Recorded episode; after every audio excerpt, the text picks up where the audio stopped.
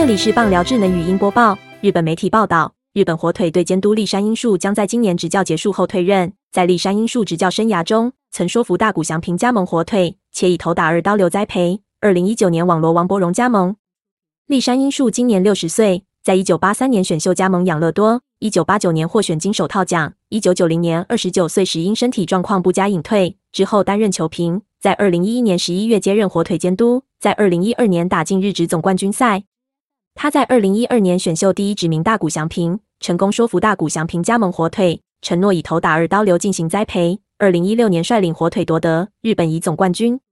二零一六年球季结束后，立山英树兑现承诺，让大谷翔平挑战美职大联盟。之后火腿队的战绩一直不好，多次传出要换监督。立山英树在二零一八年年底透过入闸取得中华职棒强打王柏荣。立山英树要在今年年底退任监督，今年也是王柏荣在火腿三年合约的最后一年。在火腿十年监督期间，立山英树拿下六百七十四胜，是火腿队史最多胜监督。据了解，接任火腿监督人选应是道业笃纪。本档新闻由 ET Today 新闻云提供，记者欧建志综合编辑，微软智能语音播报，慢投录制完成。